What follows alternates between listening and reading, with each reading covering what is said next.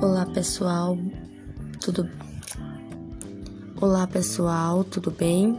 Meu nome é Tainara Santos, sou acadêmica do curso de Direito da Faculdade Laboro.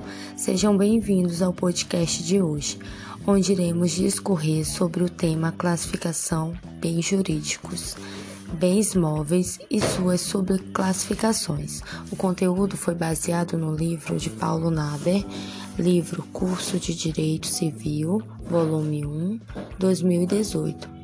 Conforme o artigo 82 do Código Civil, são bens móveis os bens suscetíveis a movimento, sendo que podem ser transportados sem qualquer alteração na característica ou na sua destinação econômica ou social.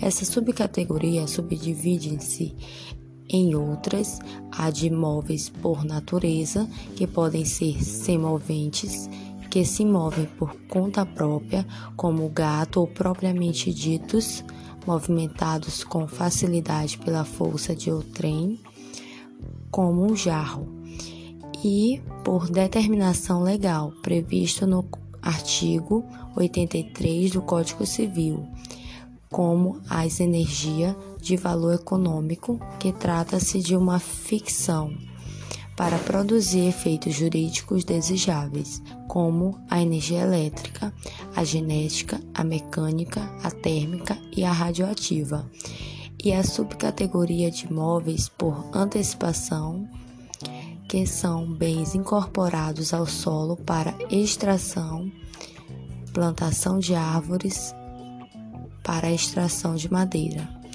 Os bens móveis não necessitam de ortoga sória autorização do cônjuge, escritura pública e não incidem cobrança de impostos de transmissão de bens em pessoas vivas. Em resumo, bens móveis são bens que se deslocam sem perda de suas características presentes no cotidiano e essencial.